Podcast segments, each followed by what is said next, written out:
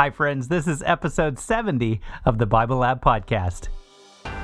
You are listening to the Bible Lab Podcast, recorded before a very lively audience on the campus of Loma Linda University. Here's your host, Roy Ice. Hey, everybody. Thanks so much for going on this journey with me. We are about to launch a brand new series. I can't wait for you to dive into it. It's called God's Blueprint, and it's all about what God wants us to know about how he wants to build us not only as individuals but also as a body of believers. We call it the church.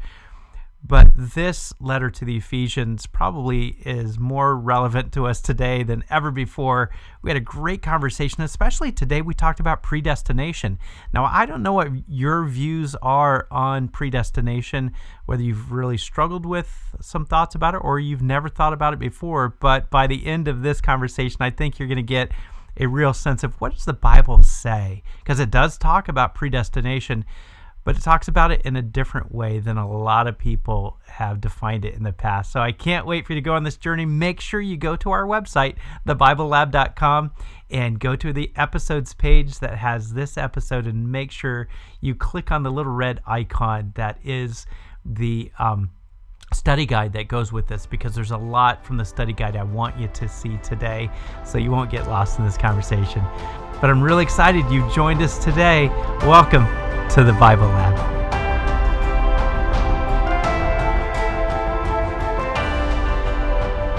All right, so take out your yes, no, and maybe cards. I'm going to read through the yes, no, and maybe statements here. Five statements. If you agree, raise a green yes card. If you disagree, raise a orange, or for rook players, I think that's a yellow no card. And if you just can't possibly commit, raise the purple maybe card. You guys ready? All right, here we go. I am more blessed than the people sitting on either side of me. Oh, that's a tough one, but you were quick. You were quick on this one. Okay, we are, we are. the funniest thing is no one's looking at me, you're all looking at each other. and the funniest thing is, uh, yeah, we're, we're like 33% everywhere. Yes, no, and maybe. It's an even split, but it's scattered. I've never seen a more scattering of, of answers. But the funniest thing, you're looking at each other. I have no idea what your no means, and have no idea what your yes means, and I have absolutely no idea what your maybe means. But I can tell by you chuckling at the person next to you, you already have great lunch conversation for today. Number two, God predestines people to be saved. God predestines people to be saved. Oh, look at this. Okay, I did not expect this. I am seeing about 90% yes and about 10% no. And probably why I'm saying 90% yes is because all of you realize it's a trick question and you want to say no. So you raise the yes card. Number three, you can have predestination and free will at the same time. You can have predestination and free will at the same time. Once again, whoa, I see even more yeses, about 95% yeses. I'm seeing about 3% no's and 2% maybe. Okay, this is going to be good. Because many of us grew up saying, I don't believe in predestination, right? Yeah, yeah, I don't believe in predestination. We're going to talk about it because predestination does exist, but not like what people have taught it to be. So we're going to look at predestination, and it's one of the coolest things. You're going to leave here feeling so good. I, I, I can guarantee a couple of things today.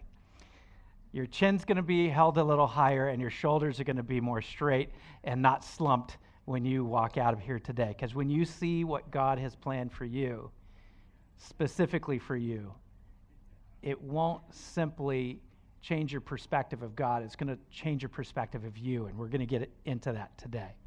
Number four, my salvation is guaranteed. My salvation is guaranteed. Once again, I'm seeing a sea of green. The majority of you are saying yes, but there are still some of you, about 3% of you, 4% of you saying no, and the rest saying maybe. Can I ask you a question that's not on the sheet? Thank you, because I was going to do it anyways. I, I'm in charge here. If Jesus were to come in two seconds, two seconds from now, one, two, Jesus were to come in two seconds, how many of you are going to heaven? Yes. Uh, if yes is I'm going to heaven, no is no, maybe is, well, I don't know. There's still things I'm working out in my salvation. Okay. I knew I loved this group, and this is the reason why. I've asked that same question. By the way, for those of you who uh, are listening on the audio, um, we had like 99 point something percent yes out of a couple of hundred people here, about 250 people here said yes right away. I've asked that same question maybe a hundred times, maybe more, around the world.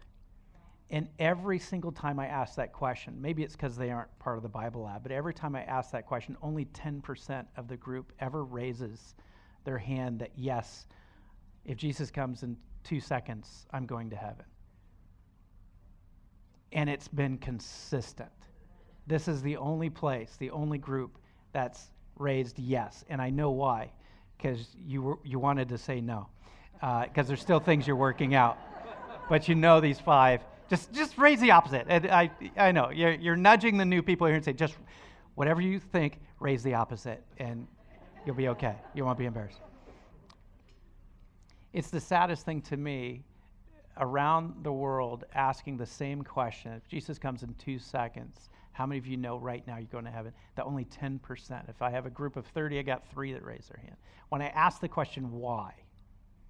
Why?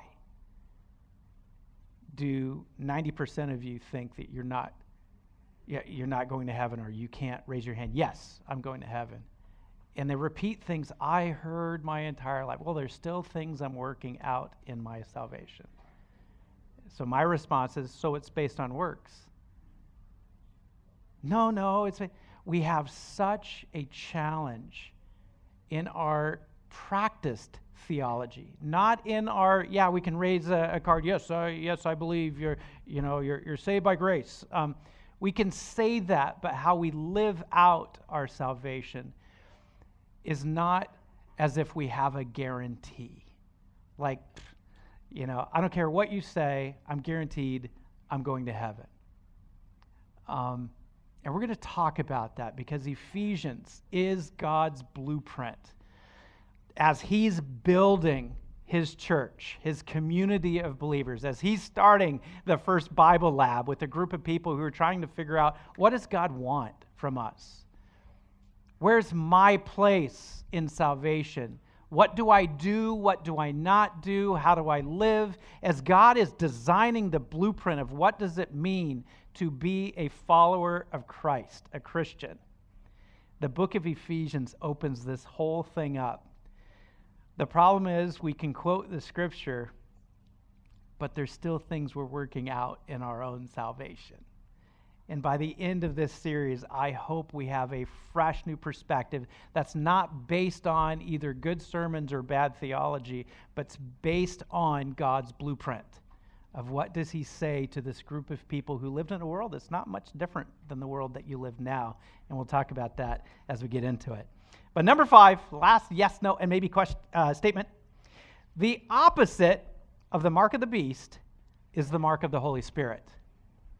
The opposite of the mark of the beast is the mark of the Holy Spirit.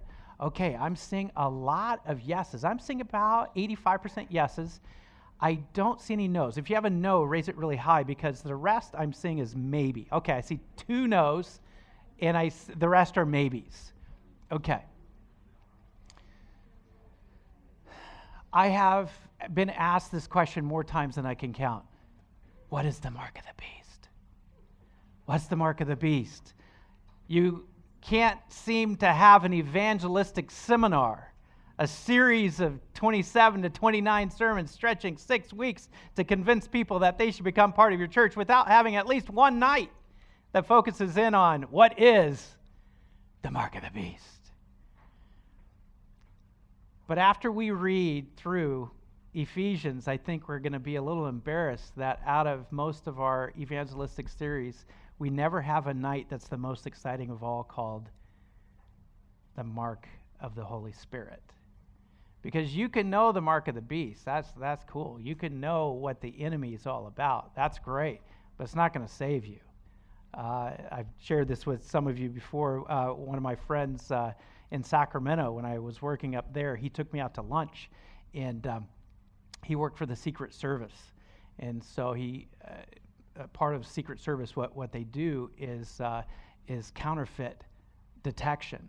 Uh, they find counterfeit bills in places that, that print counterfeits. And so he pulls out this 20. He says, Hey, Roy, here's a counterfeit bill. Can, can you spot all the things that are wrong with it? And I found about 13 or 14 things that were wrong with this $20 bill. It was obviously a counterfeit until he laughed and said, No, that's actually really a $20 bill.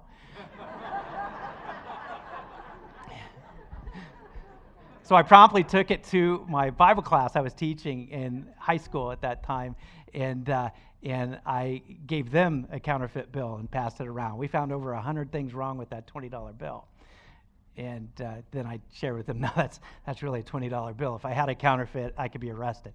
Um, if you're looking for something that's wrong, you can find it even with the genuine article. And my s- friend who's a Secret Service agent, he says, look, I I said, well, how do you spot a counterfeit? How can you tell what's a counterfeit or not? He says, well, let me tell you part of our training as part of our training, we're never allowed to handle, inspect, or study a counterfeit. We are only allowed and required to hold the original, study, know the original, and if a counterfeit ever comes our way, we can spot it in an instant.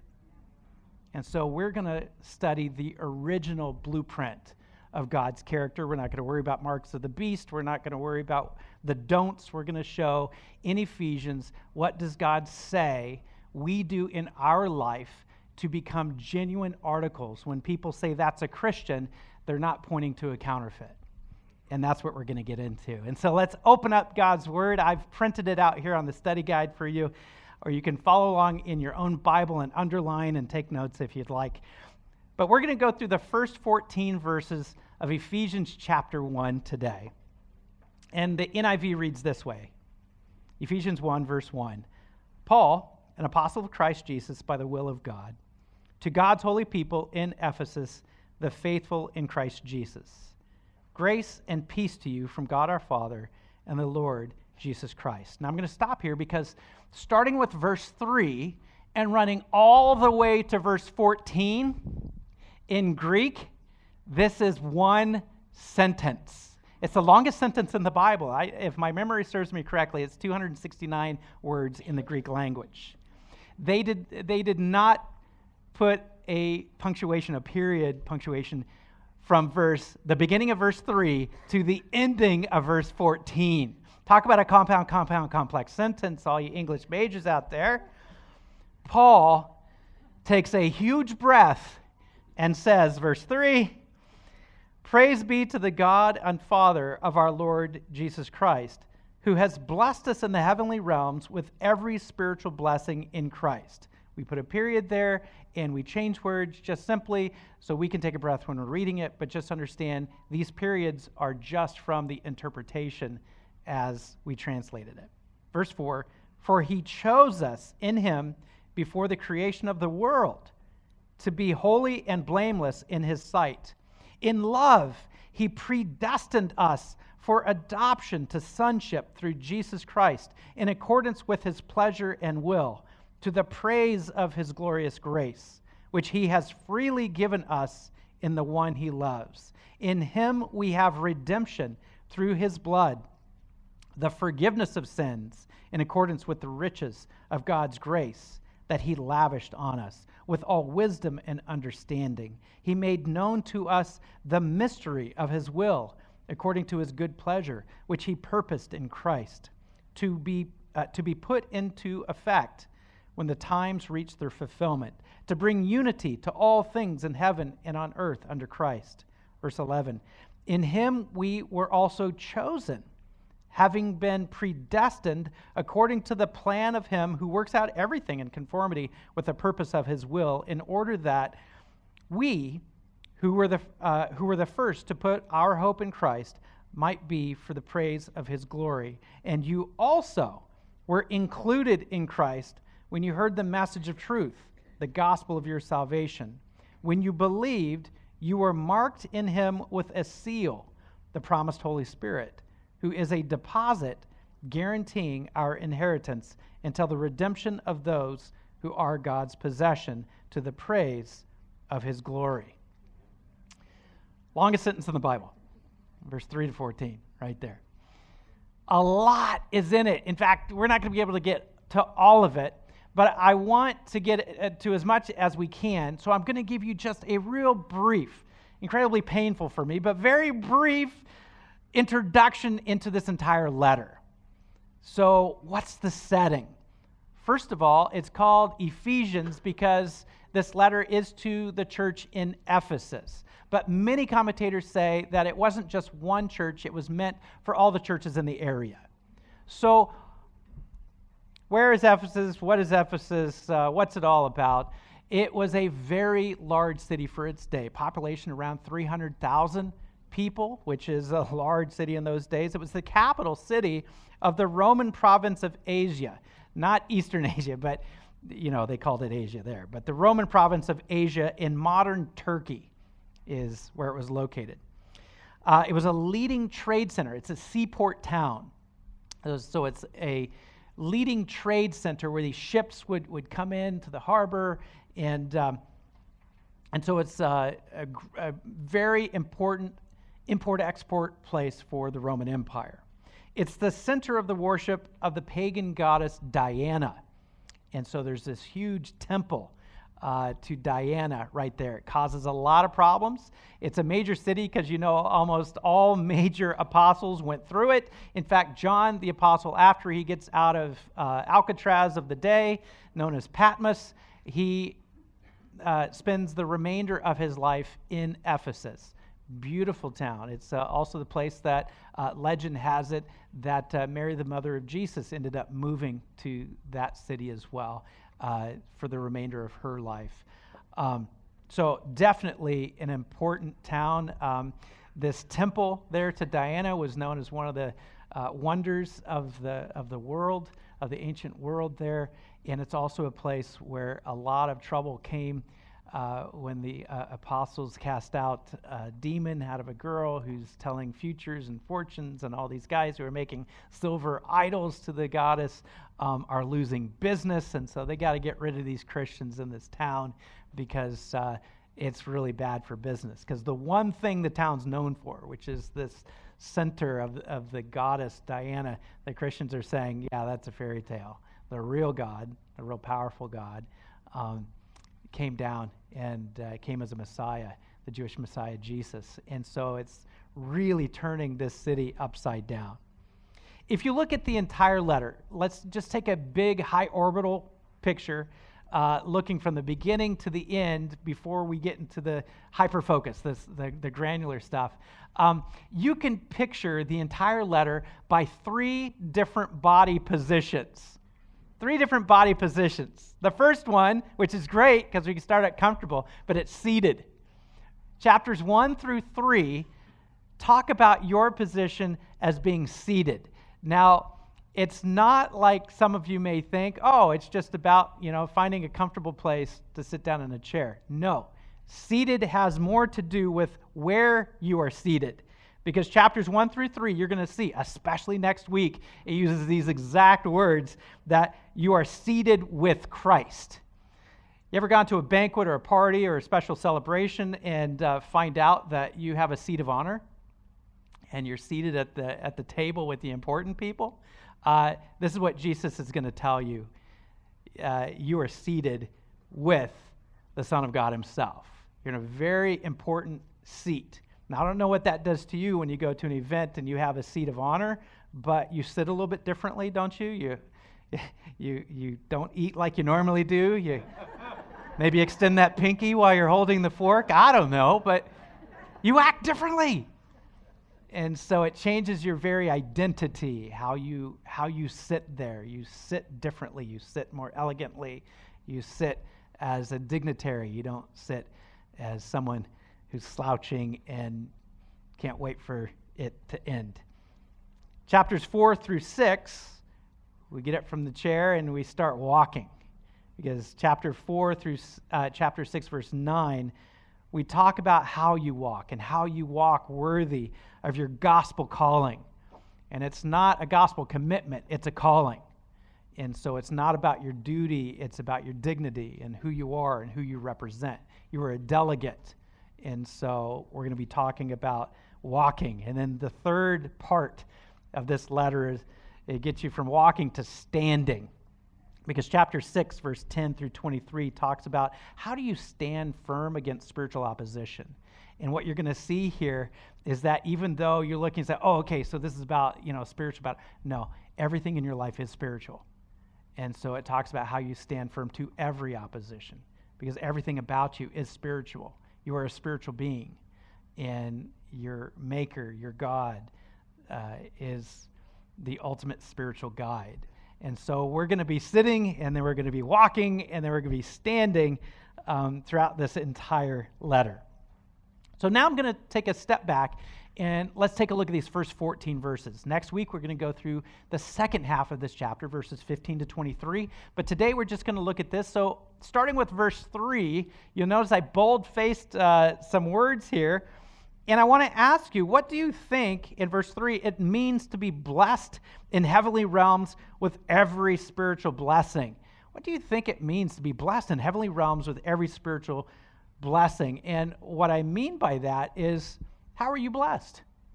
What are the blessings that you have right now because you are seated with Christ? So, if you will, raise a comment card or a question card, and, uh, and we're going to get a microphone to, uh, to you as you want to just share. How are we, as God's church, how are we blessed today? And the beautiful thing is there's no wrong answer. So, I have one microphone right there. So we're going to get to Raul first, right here. Go ahead, brother. I would like to give some background to this. Please, yes. Um, i was fortunate to go to Ephesus. Yes. Some years ago. And yeah, and, and, by the way, I know, but share share with the people uh, your occupation because it also gives us background to what you're about to say. You get me into trouble. I do every week. And I'm you do the same with me, so we're, we're best of friends. yes. Um, I'm a paleontologist. A paleontologist, I yes. And geologist. I yep. study rocks and, and, fossils. Yes. Current, I study fossil whales for many years, and currently I'm more into studying dinosaur footprints and mm-hmm. tracks mm-hmm. and tail marks, mm-hmm. and also bird tracks, fossilized. Yeah. Anyway, and I travel a lot. I visit places that, you know, common folks usually don't go to because they are hard to get to. And there's no gift shop. Exactly. Yeah. So, and for me, are the best places to go to. Yeah. So, um, and I've been to many biblical sites, um, Bible sites, and many, and um, with um, knowledgeable people, and also after reading a lot. So when I go, I learn. And uh, so I want to share what Please. I learned in Ephesus, yes, some of the things. Excellent. Um, there's a library there, mm-hmm. or there was. One of the most beautiful buildings is the library that is still standing. No yeah. books, of course. That's the one that most people have seen photos of these mm. pillars that are remaining. Yeah. And when you read the book of Ephesus, you realize that Paul intently wrote a letter for learned people. Yes. It's not a, a and just any letter. It is the language is is so good. I mean, it's, it's carefully that letter was carefully crafted because yeah. it was not a community of unlearned people. But the it, um, the temple of Diana is very relevant to what he says in the book. Yes.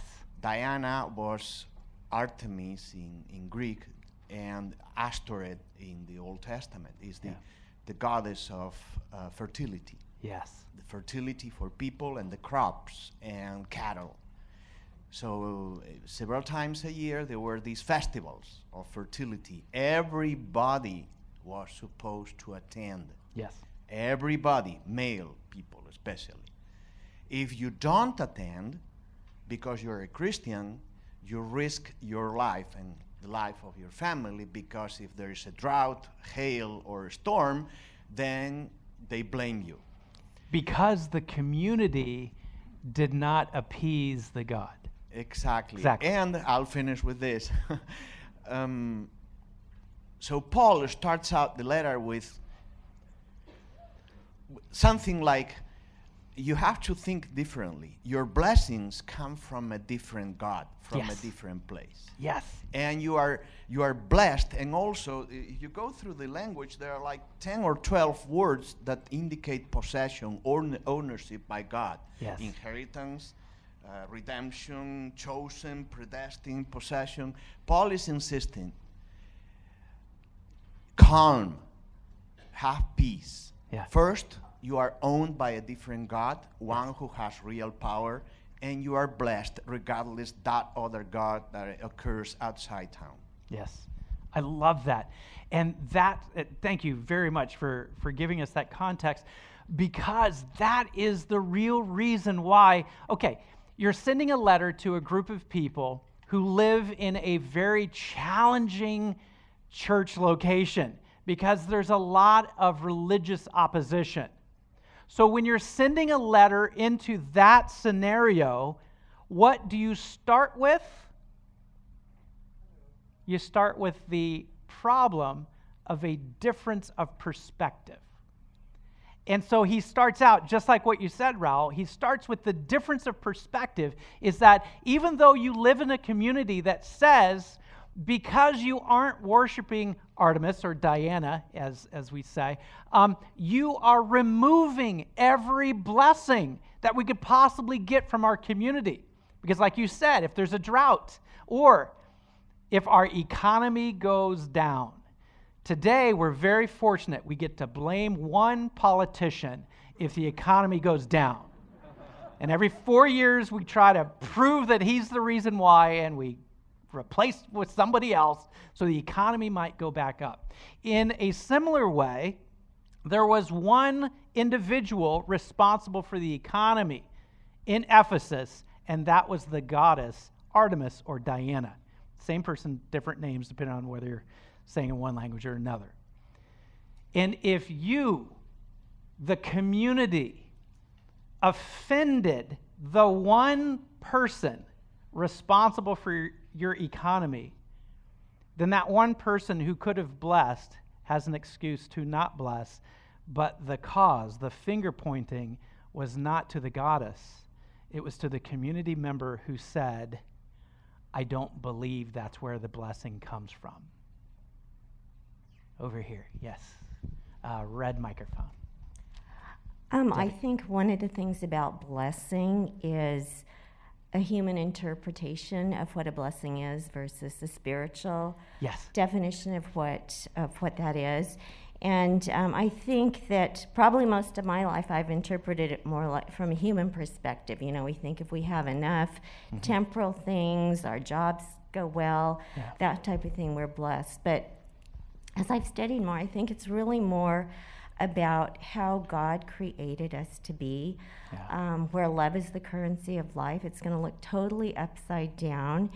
And um, I think it's not so much if you do such and such and such, I'm, I'm, I got it, I'm going to decide to shower you with blessings, as opposed to when I live in harmony with the way He designed me to, then the natural consequence of that is going to be blessing by character development, by maybe not the things happening around me Yeah. looking better to anybody else, but I can have peace knowing He's there. He's Yeah. tr- I can trust Him. He's got my back. Yeah. Um, so I think how you define blessing, your perspective on that has um, a great deal to do with how you interpret this. Yeah, and I'm seeing love it cards go up because that's it, it's not only profound, it's it's it's, it's very apropos to what we're talking about today.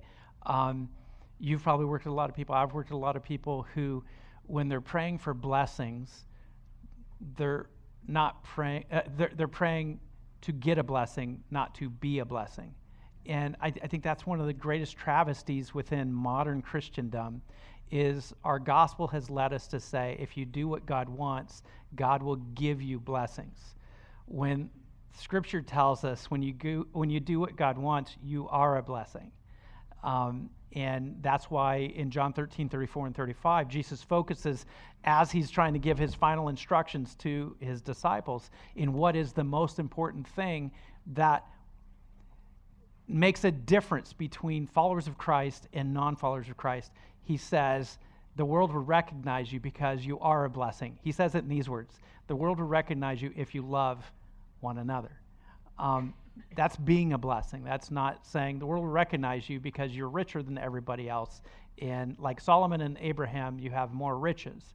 Um, scripture says that you give more riches. And that's how people will recognize you as a, a follower of God. Now, I want us to jump down to the next couple of verses, verses 4, 5, and then it picks up again in verse 11. These verses say, that God chose you before the creation of the world and predestined you according to a plan. What might this say about you, and what does it say about God? Now we're getting into this predestination stuff that you raised your yes, no, and maybe card. So now it's time for you to prove uh, why you raised that card. Uh, and I'm going to start back here with the red microphone. Yes. So I was, um, and you when I was listening to you read that text, it seemed to me like there was no way Paul could be more clear. He, in every way, he said things that if you choose to accept Christ, your, your salvation is assured. And so I, I guess if you don't accept that, or you have questions about it, you're, you're saying it's too good to be true, hmm. or you're not really b- believing the Word of God. So why do, why do Adventists all over the world struggle with this so much? Hmm. Um, and you, you said that only 10% will raise their hand. So is there, if there's one, is there, I know there's many reasons, but if there was one reason you would say, what would it be? That the one reason why they don't raise their hand? What, what, what, yeah, why exactly? Yeah. I think it's because we don't understand predestination.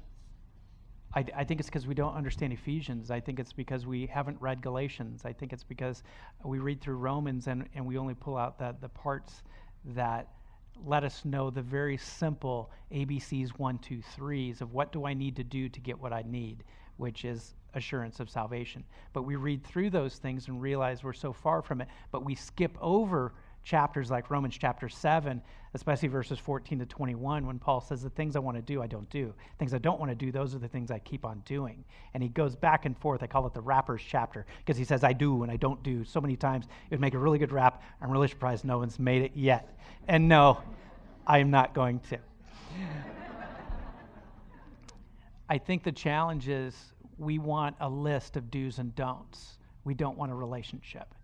And unfortunately, like a junior high or a young high school couple, uh, we start out the same conversation that you had when you started dating. So, what's your pet peeves?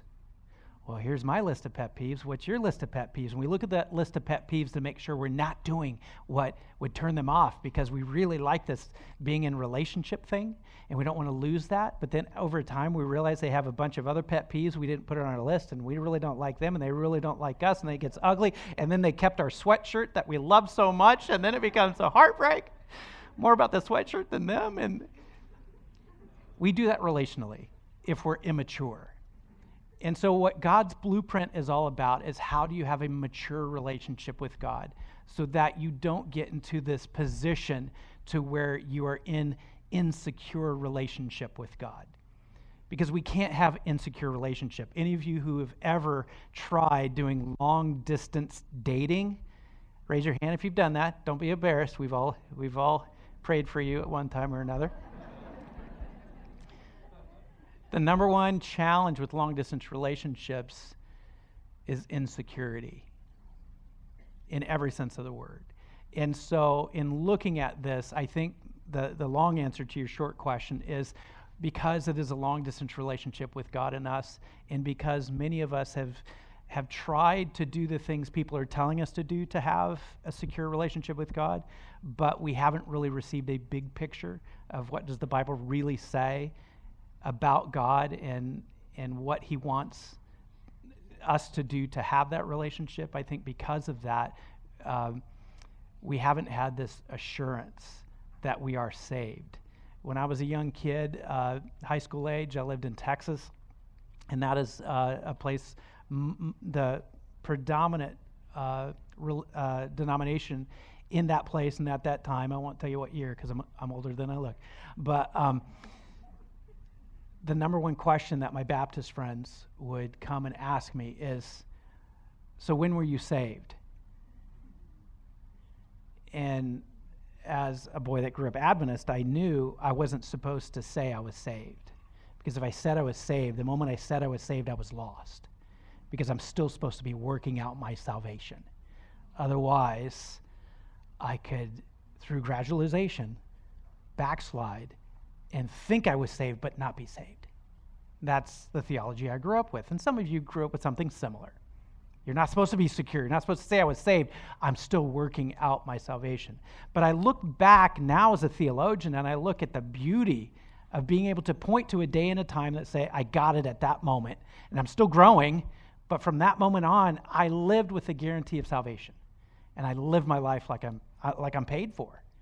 Living like I'm paid for, not living like I'm still worried that God's going to come. Oh no, is that a cloud the size of a man's hand? I'm not ready. There's security there. Mike. I'm going to date myself here a little bit. Awesome. when I was in academy, I had a Bible teacher that went up to the chalkboard. And he drew on that chalkboard, on the far right side, he drew some flames. Mm-hmm. And on the far left side, he drew a cross. And he drew a line between the two. And he asked us, Where are you on this line? Uh, continuum. Okay, and everybody went up and put an X as to where they felt they were on the line. And the most significant thing that he said was if you are a complete saint and you are standing next to God by the cross and you're pointing other direction, you're not saved. Hmm. If you're standing next to the flames and you're pointing towards God, you're saved. Hmm. What it's all about is which direction are you going? Yeah. I, I love that. Which way are your toes pointing? Yeah. Yeah. Yeah. I, I love that, Mike. Sharon, red mic.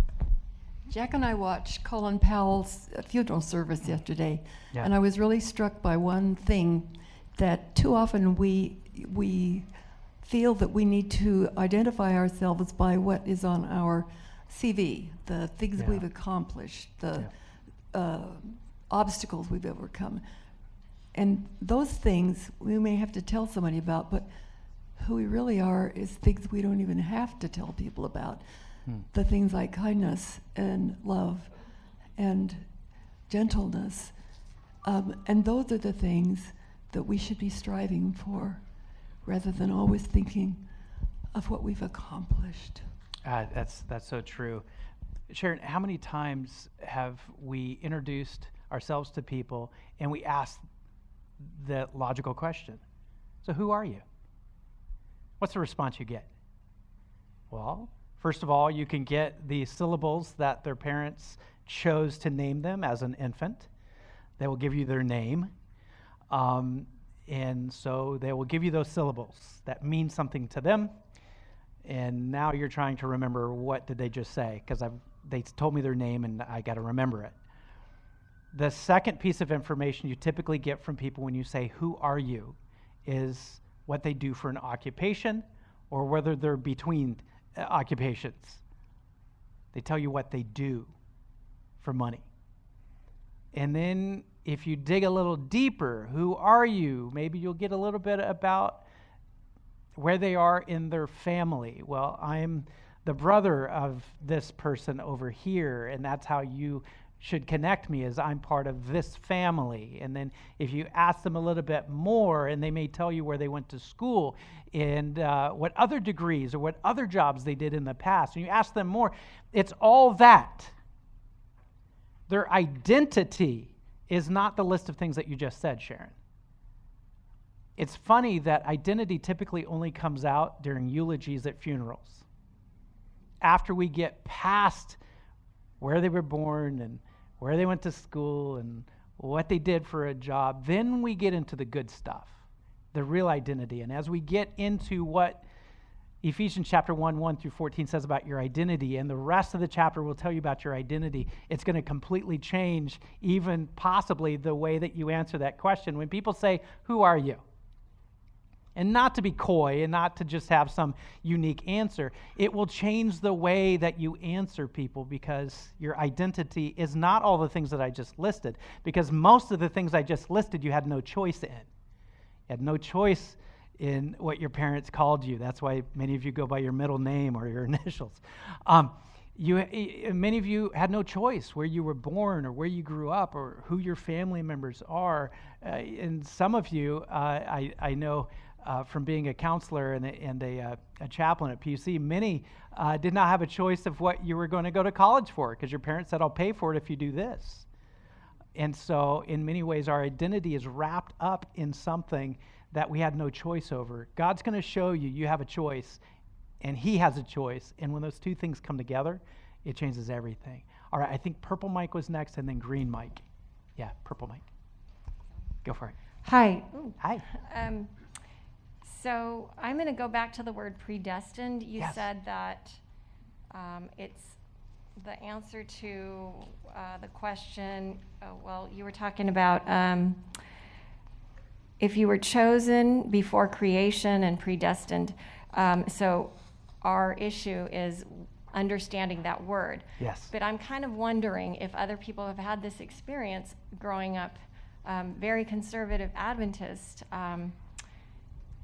I went to private school most of my life, a little bit public when I was younger, and then I begged to go my junior year. My mom only let me go one year. Hmm. I met a lot of amazing Christians. Hmm. And oh, wow, I'm losing my train of thought.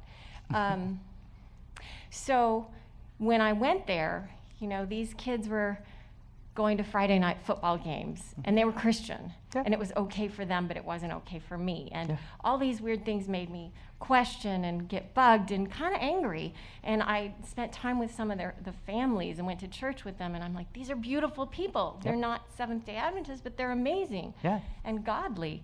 So my mind was really working, and out of frustration, I just picked up the Bible and day after day I was reading and reading, kind of trying to get m- mad at my parents and say, "See" or something.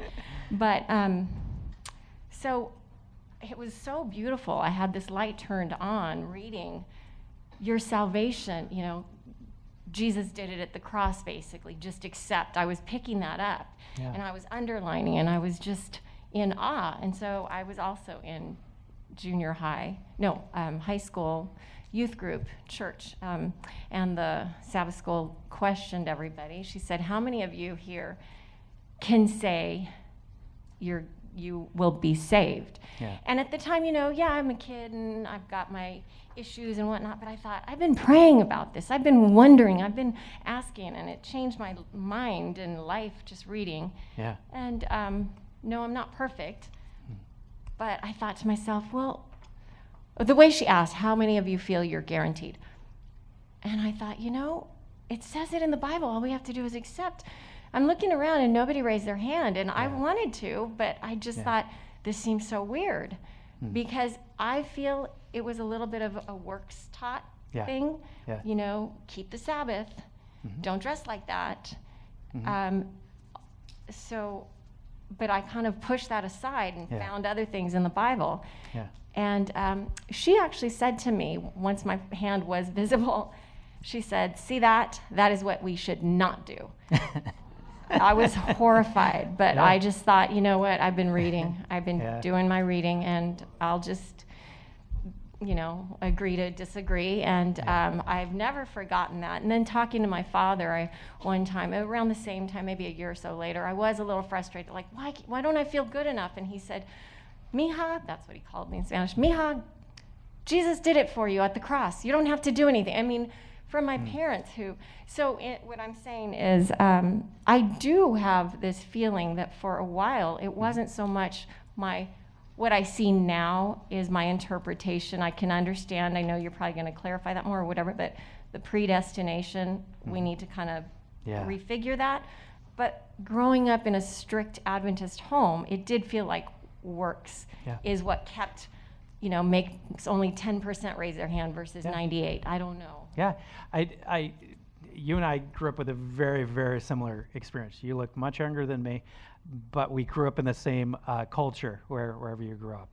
Um, we're going to get to the salvation part and the security of salvation through uh, the first two chapters of Ephesians. So we're going to talk more about this. So I, I want you to understand I'm not skipping over answering that.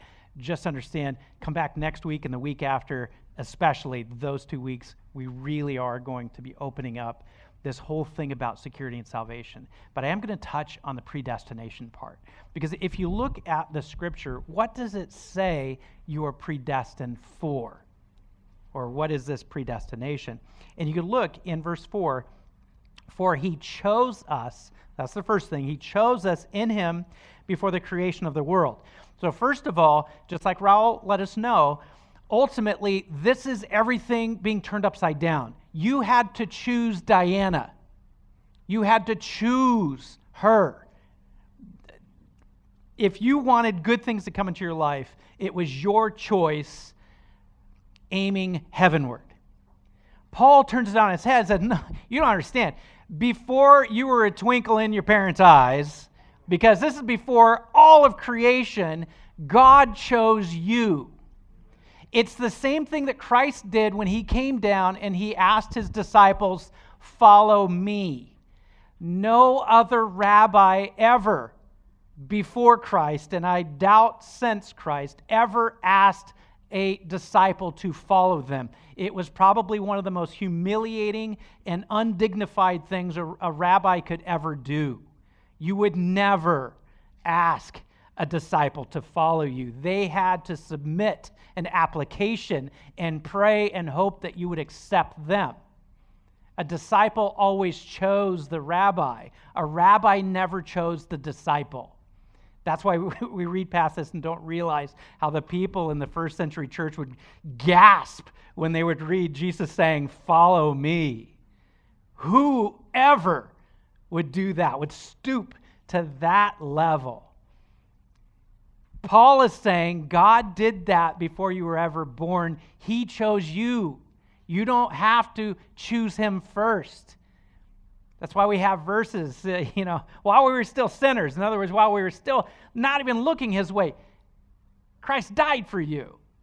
He loved us before we ever loved him.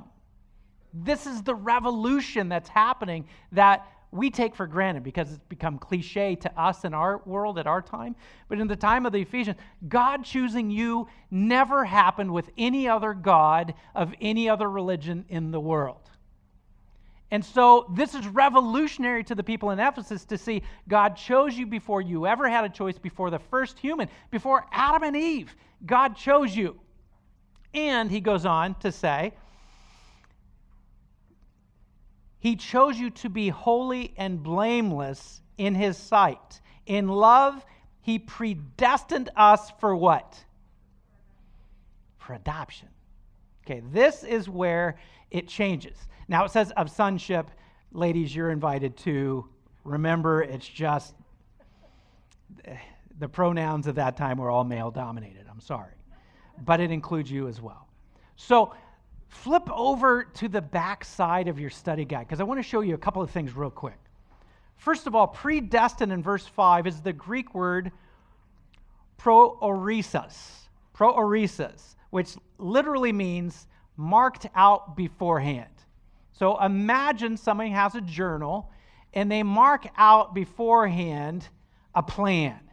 Let's say you're going on a vacation and you know there's specific landmarks you want to see, specific events, specific shows, whatever it is, you mark down your itinerary before it ever happens. So, what this word predestines, proorisis, means is that before you were even born, God marked out an itinerary plan, a plan of what you're going to do. Now, those of you who have gone on any sort of road trip or vacation and you've written out your plan, you know one thing for certain it never goes exactly as planned. I have a crazy friend. His name is John, and when uh, we had just graduated from college, uh, we took a road trip from Texas all the way to uh, Colorado. he had an Excel spreadsheet that he printed out. And he printed out exactly what cities that we would be in at precisely what time. This is before GPS, my friends. This is the early 90s, 93. To make it even more obnoxious, he's a huge fan of the band U2. And he had marked out that he was going to listen to every song by U2 in chronological order. And on one column of the Excel spreadsheet, it had exactly what song would be playing when we came to that town. it's the only itinerary I've ever seen that was precise. As far as everything else we did, it was up for grabs. But God has written out an itinerary for your road trip. But because you are also a passenger on the road trip, we also know that from time to time we're going to have a pit stop or a hey, look at that moment, can we stop? And so predestination means that God, because He loves you so much and because of how He created everything, many of us grew up learning Newtonian physics where there is only one timeline. Scientists today are proving that that is not true. There are multiple timelines and branches for every decision we make. And now they're realizing, and they're calling it quantum physics, scientists are proving God. That's why when they discover these particles called the Higgs boson, it's the scientists who are calling it the God particle. Because science is coming to a place of realizing there's only one answer to the origin of all of this. There has to be an intelligent God who created it all. And so you have to take a step back and see that God created the universe in a way that you can play with it too. And you can decide what outcome comes from something that can be seen from outside of time. All realities, all ending points can be seen outside of time. And God writes a plan. And he says, My plan is that as many people as possible will be in a saving relationship with me so I can take them to heaven and they can live life the way that I created them to live. But you get to also take a pen and start writing on that plan what your plan is. That's why it's so important that you understand why Paul used the word adoption. In verse 5, he says, You were predestined to be adopted into sonship. If you look at William Barclay's uh, writing about this concept, he writes of this Roman concept of adoption in his commentary on Ephesians, and and this is what he says When the adoption was complete, it was complete indeed. The person who had been adopted had all the rights of a legitimate son of his new family and completely lost all rights in his old family. In the eyes of the law, he was a new person.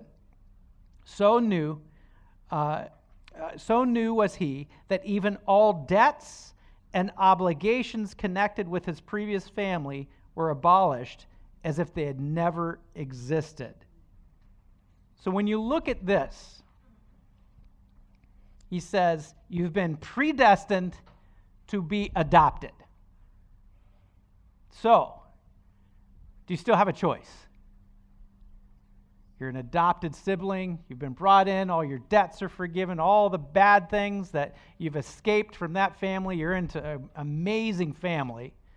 Do you still have free will? Do you still have a choice? Can you run away? Oh, of course you can. So, predestination doesn't mean that there are certain people that have a choice uh, well, have been chosen, I should say, by God to be saved, and certain people that have been chosen to be lost. You can't find that in Scripture. It's, you can't read all of Scripture and come up with that theology as a solid theology.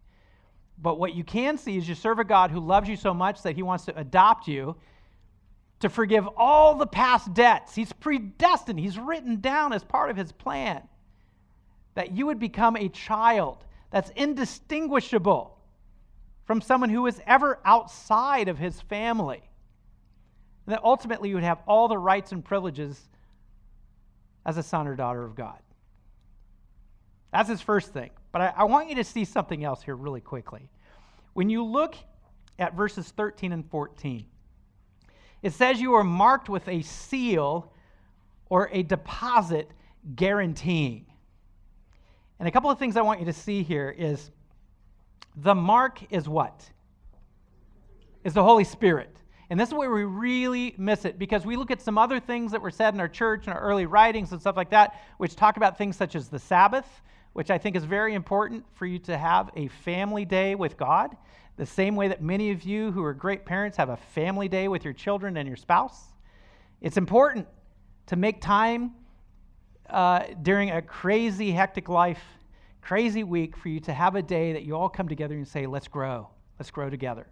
And so, Sabbath, although being very, very important, is not the mark of your salvation. Because if it, if it were, all the Pharisees would be in right relationship with God and Jesus would be lost. Because the one thing the Pharisees really disliked about Jesus was the way he kept the Sabbath. Right? So, if you just look at Scripture right here, and you're going to see later on in the letter, you'll see that Paul refers to the Holy Spirit as a seal, as a mark. But here's something that's even cooler the word used here for deposit is significant, significantly the same word used in modern Greek for an engagement ring. So if you're reading this in Greek, you understood Greek, you'd say, wait, what are we doing here? So what he actually said in verses 13 and 14 is, you were, you were engaged in Christ. When you heard the message of truth, the gospel of your salvation, when you believed, you, you were marked in him with a seal, the promise of the Holy Spirit, who is an engagement ring of our inheritance. And some of you said, a watch for you ladies. Yes, a watch, not a ring. And we don't want to talk about jewelry. Yes, that's right. The significance of an engagement ring, though, think of this. How much does God know? How much does He know about your character? How much does He know about your personality? How much does He know about how you respond and react to different situations? And He still wants to marry you? Some of you have children that are getting to the age of getting engaged and married, and you are scared to death. Oh, Lord, not that girl. of all the guys in the world, why does she have to drag that one home? This deadbeat. Knowing everything you know about them, would you be excited if they're not the right person? They're not serious.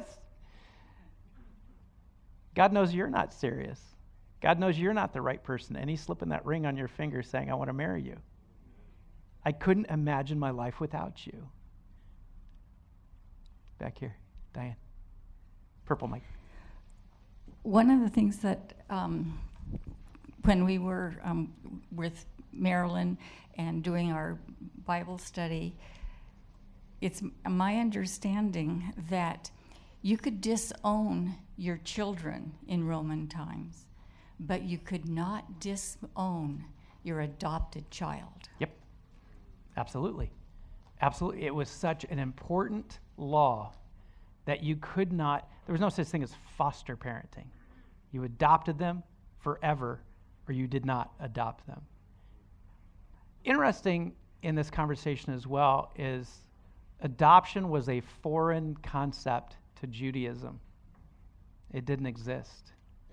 And Paul uses something outside of Jewish understanding and practice to say God is wanting to do a commitment that only the outsiders do in a way that's unbreakable, like you said, Diane.